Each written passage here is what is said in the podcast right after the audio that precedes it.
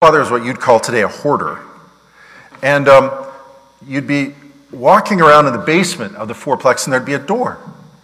And I was a kid, I, I grew up there, so I, uh, I wonder what's behind the door. And I'd open the door. Like, I'd get the keys. They'd give me the keys. Go ahead, look around. Get the keys. Did I ever tell you? It, it was filled. It was always like, there, and there was more than one. There'd be one there, one there, back there.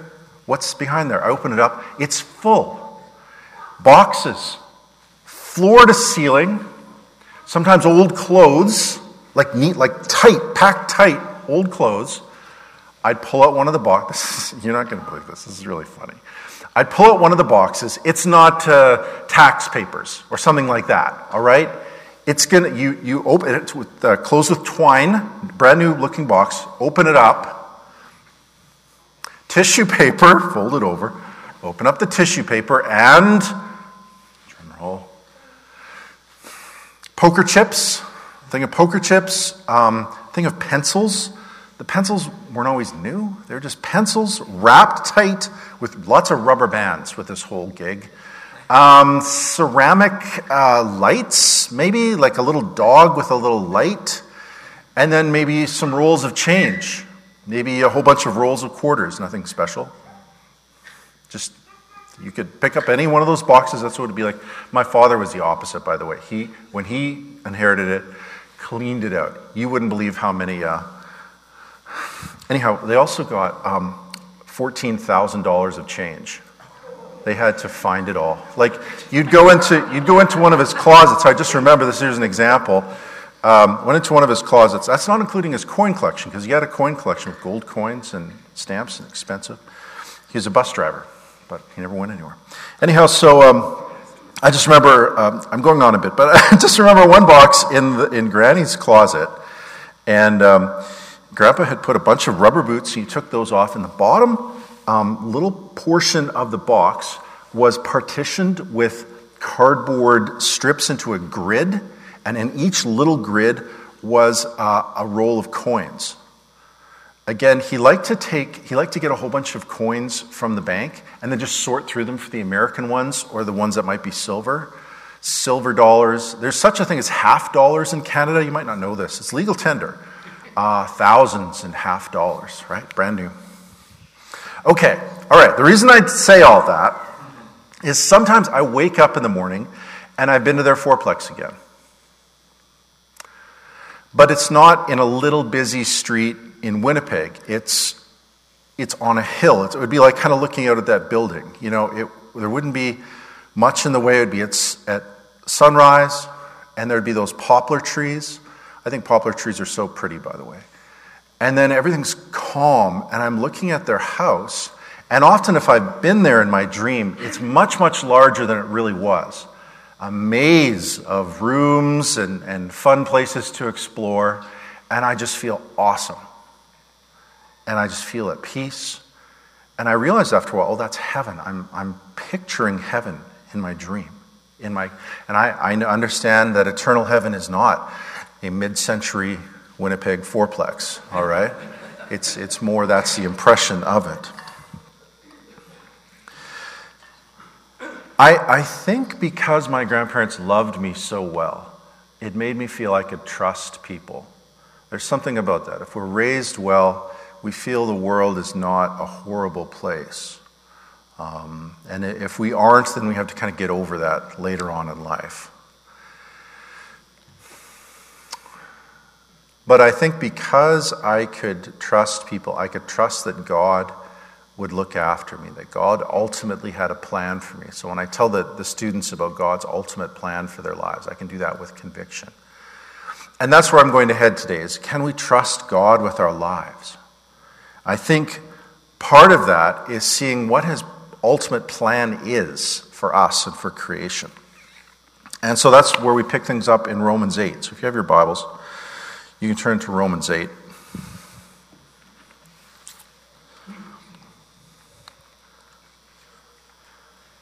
Romans 8 talks about how God's plan, God's this coming state is part of God's plan for the world. Verse 18 says, What we suffer now is nothing compared to the glory he will re- reveal to us later. For all creation is waiting eagerly for that future day when God will reveal who his children really are. Against its will, all creation was subjected to God's curse. But with eager hope, the creation looks forward to the day when it will join God's children in glorious freedom from death and decay. For we know that all creation has been groaning, as in the pains of childbirth, right up to the present time. And we believers also groan, even though we have the Holy Spirit within us as a foretaste of future glory.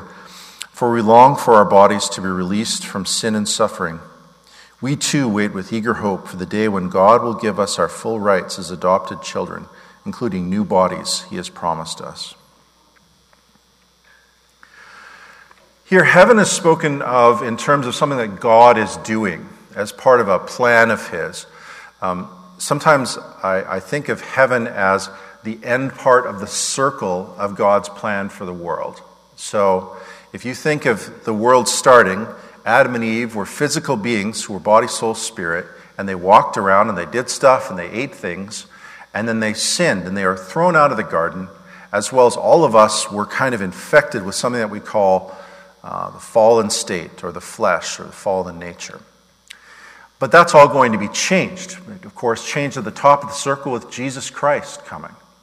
And he earned forgiveness for our sins, but also he made the path back to that garden possible. And in a way, eternal heaven will be this garden again. Um, I, I, usually do this in a couple of sermons, but today you just have, uh, have me today. So I'll just say this that um, Heaven is a physical place, by the way. You will not be floating in the clouds with a halo and a harp. I, much as I like harps, and there is a reference to harps in, in heaven, but I won't get into that now. You'll once again be resurrected, as it says. We'll have new bodies, just like this. You'll walk around. And I always joke with the students that, uh, of course, Chance here will um, look, look much, much better. He'll be taller, maybe, and, and you know, kind of more muscular with his new body. And then I, of course, will be exactly like I'm now, because this is as good as I get. Never gets old. I've said that a hundred. I still think that's really funny. Yeah, all right. Um, so that leads us up to Revelation 21. So we'll just take a quick look at the largest section on heaven in Revelation is in the end of Revelation. Revelation 21, verse 2 I saw the holy city, the new Jerusalem, coming down out of heaven from God, prepared as a bride, beautifully dressed for her husband. And then I heard a loud voice from the throne saying, Now the dwelling of God is with men, and he will live with them. They will be his people, and God himself will be with them and be their God. He will wipe away every tear from their eyes. There will be no more death, or mourning, or crying, or pain, for the old order of things has passed away. He who was seated on the throne said, I'm making everything new. Then he said, Write this down, for these words are trustworthy and true. No more pain or sorrow. I don't know what your thing is right now, but you probably have some kind of a thing. Uh, for a lot of the students, it's social anxiety, and we'll, we'll talk about that a bit later. But um, your thing might be some kind of debilitating illness or pain that you've gone through. It could be mental or physical, and that's just your thing. And it's always kind of back there in the back of your mind. Well, God will wipe away every tear from our eyes. Just as hell is a place particularly given to pain, heaven is a place particularly absent from it. We've speculated a lot about whether this means you won't feel like if you pricked your finger on a pin, would you feel the pain? And would that be okay? It just wouldn't be like real pain, you know? Um, like having, having something terrible happen to you and feeling a lot of pain. And so we've thought about that a lot. Um, we've also wondered if, if our personalities are maintained in heaven, if I'm just wiped, if I'm rebooted, if you wish. I had my Samsung rebooted the other day when I bought a new one, a brand new phone in a way. But I think our personalities are maintained there. Um, Matthew 8 11 says, I say to you that many will come from the east and the west and will take their places at the feast with Abraham, Isaac, and Jacob in the kingdom of heaven. I, I don't doubt that we will be affected by having our sin natures removed. The fallen parts of us will be removed. That would no doubt affect you. But you won't be rebooted. You'll still be you. If you're Abraham, Isaac, and Jacob, you continue to be Abraham, Isaac, and Jacob there. It's always interesting to think of what it would be like without a sin nature. I think, I think you on your best day, something like that, where sin just doesn't come into your mind.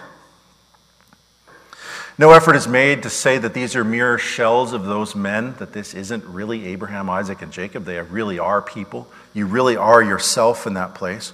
By the way, heaven is not literally timeless. You will talk, you will eat things, you'll walk around. It's like this, but with all the pain and sorrow and um, poor decisions you make, so forth.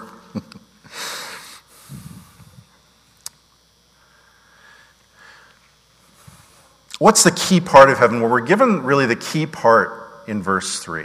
It's cool that there's, there could well be golf courses and happy hunting grounds and stuff like this. But the main part of it is with us in verse 3. I heard a loud voice from the throne saying, Now the dwelling of God is with men, and he will live with them. Only one announcement is made from the throne. In that way, heaven is about God. I think that's. Do you know when when, uh, again, when you're worried about something or you have something on your mind and things aren't working out for you, and then you maybe go to someone's birthday or you go to a great church service, and it kind of lifts you out of yourself. It's not as though your pain is gone, it's as though you're no longer, you've, you've found something greater for the moment to look at, and you're filled with a kind of feeling about that thing. Bible says the primary element of heaven, the cool part of heaven, is the presence of God. All of us have a sense of absence in us. Um, I'm an Enneagram 4, if you ever read uh, stuff on the Enneagram, which means uh, I'm a little emotional. It's good for preaching sermons. But sometimes you look into the abyss.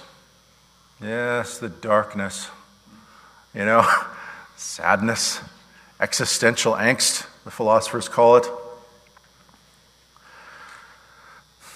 I sense that there's something more and that I'm missing something. That I, I, when I'm not being lifted out of myself, I can sometimes go to that place. And Revelation says heaven is the dwelling of God with us, that God will be there with us, that there will be a sense of fulfillment, not because we've accomplished a lot, but because we're in the presence of God and we were made for that. I think all of us sense we're made for something, don't we? I mean, Sometimes in our, in our jobs, we feel a sense of purpose, or in, in having children, maybe we feel a sense of purpose. But there we will have fulfilled our true purpose. And in that way, heaven is perfectly about God. You know, the, the concise Encyclopedia Britannica uh, online said, Heaven is the abode of the righteous dead. Which I thought was a really terrible, narrow description of heaven. And again, it leaves out the most important person, which is God. And I know that God is everywhere present. There's no place you can go where God isn't, but somehow He is especially present there. That God is extravagantly present, He is fully present. Bible says no one has ever seen God, despite the passages where they saw some version that God has made them, uh, allowed them to see. No one has ever really seen God, but we will see God there in His glory. In that way, heaven is again immediately different than all the paradises spoken of in mythology about the happy hunting ground, as I said. I know that life is going to be lived fully and joyfully, but it's primarily about our closeness to God. Matthew 5 8 says, Blessed are the pure in heart, for they shall see God. Well, I've hinted at this then. If I'm, if I'm there with God, how will I feel? Now, there's not a big passage about how everybody feels in heaven. It's not like, hey, dude, this is what's going to happen. It's more that we get quotes from people as they are there in the presence of God. I think all of us, sometimes in prayer or in, maybe in worship this morning, or sometimes when you're on a, a peak, you know, uh, out in, in the wilderness, we may feel God's presence. But there we will perfectly be in God's presence. And then what does that feel like? And I think the closest I can get to explaining that to you is, is just showing you a couple of the quotes of what people say or do when they're there in the presence of God. So here in um, Revelation 7, we have one of those situations in verses 9 to 12. John says, After this I looked, and behold, a great multitude that no one could number from every nation, from all tribes and peoples and languages, standing before the throne and before the Lamb, clothed in white robes with palm branches in their hands, and crying out with a loud voice Salvation belongs to our God, who sits on the throne, and to the Lamb. All the angels were standing around the throne and around the elders and the four living creatures, and they fell on their faces before the throne and worshiped God, saying, Amen. Blessing and glory and wisdom and thanksgiving and honor and power and might be to our God forever and ever. Did you notice all the ands there? Sometimes if you talk to a little kid, when they're really excited, they don't really string sentences together quite right. and they use and a lot. I went to grandma's place and she gave me cake and it was so fun. And grandma talked to me for an hour. And, and then I played with this truck. And yeah, that's, how we, that's just how we talk when we're excited. And the angels were talking away. It seems like a very non angelic thing to do. You think angels are dignified creatures of some kind. But this, this sort of string of, of, of adjectives rolls out of them at several other places. And it's quite striking. Here they are in the presence of God, blessing and glory and wisdom and power and honor to be to our God forever and ever. And that's just how they felt. I don't think there was a script in front of them. Blessing and uh, glory and honor and some other. Like, I think that's just how those guys felt in the presence of God. You'd say to me, How am I going to feel there, Jason? I think you're going to feel the same way. I think that it's just like taking a deep breath and then you're out of yourself now, and, and, and your troubles are behind you. And as we're in the very presence of God in the throne room, this is what comes out of us. You know, I had wondered how it would all work, because heaven isn't just the throne room. Of course, it's a massive city, and the whole earth is transformed. By the way, the physical planet is transformed, being clean again, and my tomato plants will grow. Will there be snow? The students always ask. And I said, yes, because uh, skiing is awesome. I don't know. Really, probably. I'm not super duper sure. But every once in a while, you're going to show up at that throne room. That's it. This, there's a throne and the angels and like the fancy place. You're going to be there at least once in a while. And I've wondered how I feel. Again, coming back to a, a bit of social anxiety, when you're young or when you're an Enneagram 4 or maybe it's you, you feel like I'm going to enter a place of strangers. It's going to be a strange place. And I, I like inside of myself, I kind of go like this a little bit. I wonder if I'm going to fit in. Or if I'm going to, if it's me, I'm probably going to say something rude or um, weird, and it's going to make people shake their heads. And I, I you know, I, I worry a little bit about that. I imagine, and I don't know this, this isn't in the scriptures, but I imagine sooner or later, maybe near the beginning of our time, we would be led up to the throne room, and this is going to be a massive place. And they're singing there. And again, I worry that I won't know the lyrics or I'll feel weird. But I think as I'm coming up to that place, the song won't be some strange song of foreigners or, or complicated that I, you know, I'm not very good at music. Maybe I wouldn't know it. But that I would know the song. And in fact, as I'm coming up, I would be singing it. Steve Bell wrote a song called Here by the Water. Part of the lyrics are Saw a field of clover, moon shining over the valley, joining the song of the river to the great giver of the great good. As it unfolds me, somehow it holds me together. I realize I've been singing. Still, it comes ringing clearer than clear. I don't know how it works, whether there's a bunch of songs or just an expression of praise, but that will be a place where I finally belong and am understood and my sins are forgiven. A, a place of contentedness and belonging. I think there's no place like that here except in certain times when we are very close to God. Either for me, it's, it's after a long period of quiet and maybe some fasting and prayer. There's not a lot of quiet in our house today, I'll tell you that. Austin's little brother has been kind of noisy for the last few days. But when I get into those spaces of, of meditation and silence, I sometimes sense God's presence. And I think for a lot of us, it happens in nature as well. Again, i have never been much of a camper, but I, I know a number of you really are. So imagine you're at a lake at dawn, and nobody else is up yet. And the sun, sunrise is just coming up. And it's summertime, but it's not hot yet. Things are calm, there's not a lot of wind, and you're just looking out over the water. I think sometimes when we do that, um, we're feeling good, we're feeling content. And somehow in those moments, there's, it's more than just a pretty picture, isn't it? It's a sense of promise. It's a sense that there is more you, you again kind of come out of yourself and you sense in those times that perhaps there is more than just what we are seeing now, and this is only to be fulfilled in the future. And that no one has to tell you that, but that is something that you conclude as you stand there.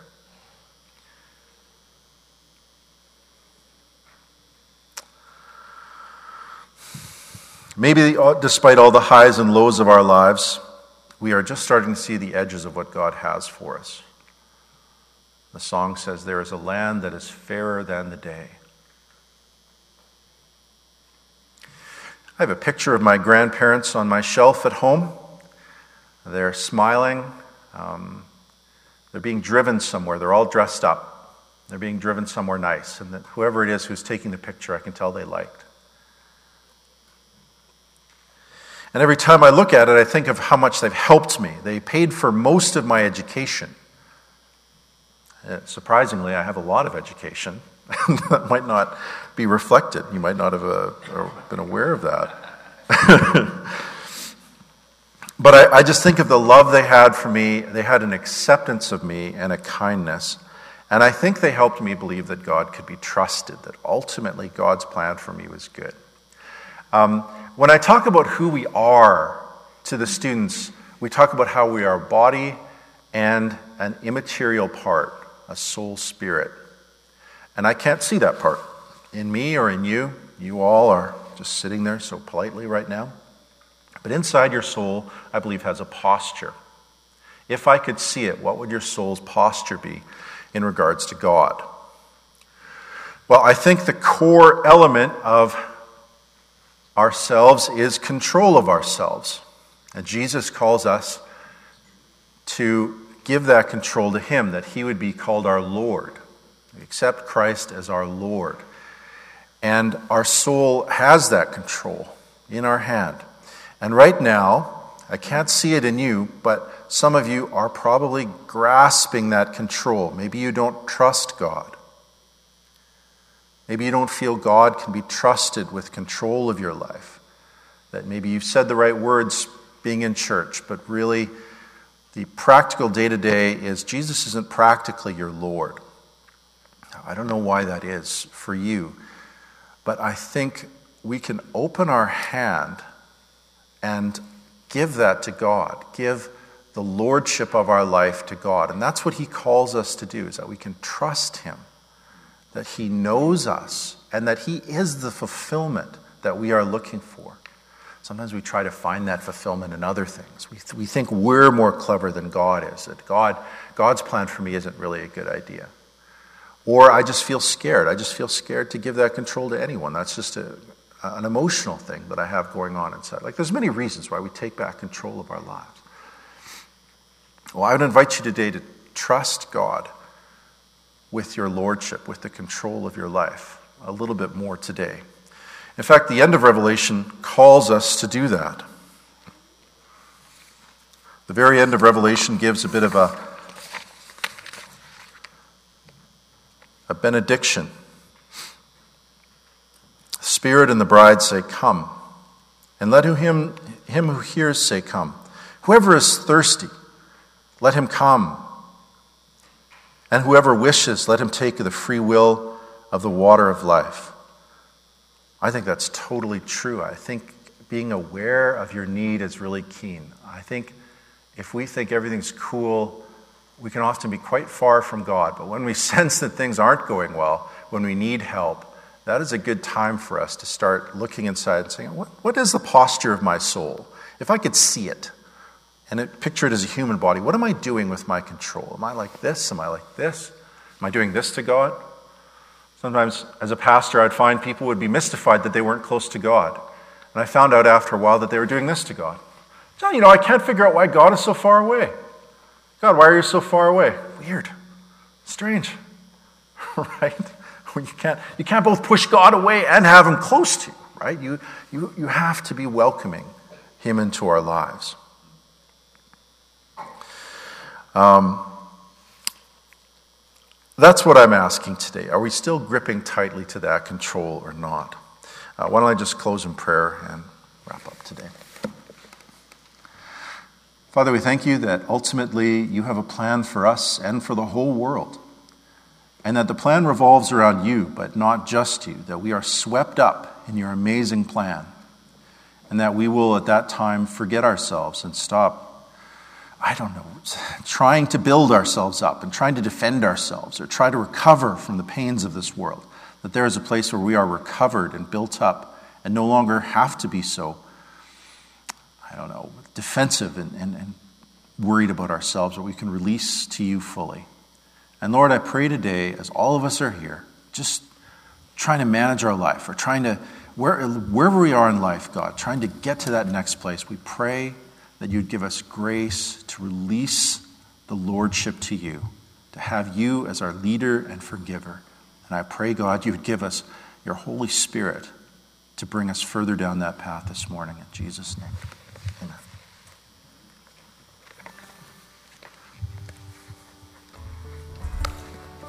Thank you, Jason. I'll just invite you to stand with us as we sing this last song.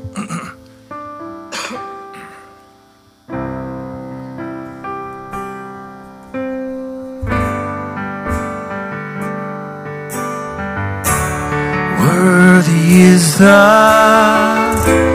Lamb who was slain. Holy, holy is He. Sing a new song to Him who sits on heaven's mercy seat. Worthy is the Lamb. Worthy is the Lamb who was slain. Holy, holy is He.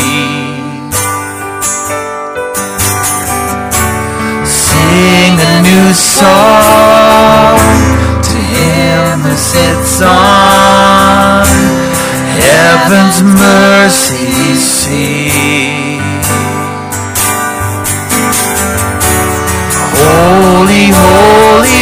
Holy is the Lord God Almighty, who was and is and is to come. With all creation I sing praise to the King of Kings. You are my everything and I will adore you.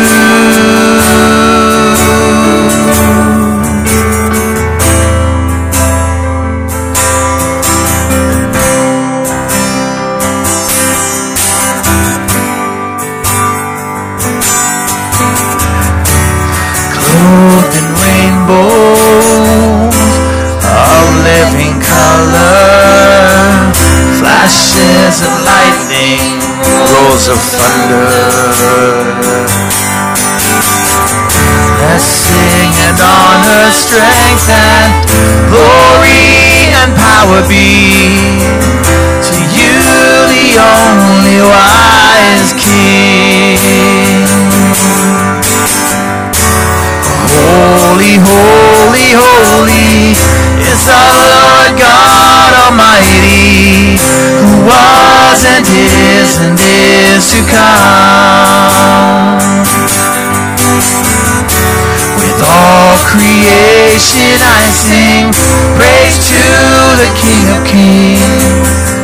You are my everything, and I will adore you.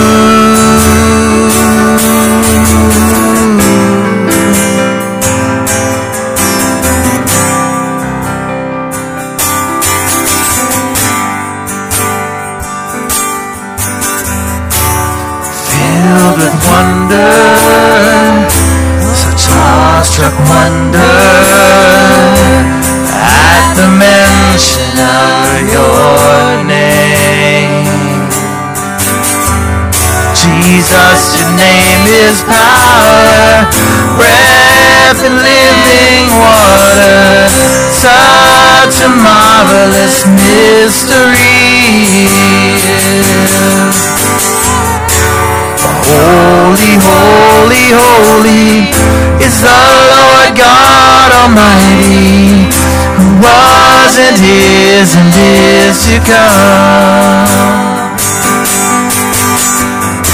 With all creation I sing praise to the King of Kings. You are my everything, and I will adore you. Holy, holy, holy is the Lord God Almighty, who was and is and is to come. With all creation I sing praise to the King of Kings. You are my everything, and I will adore you.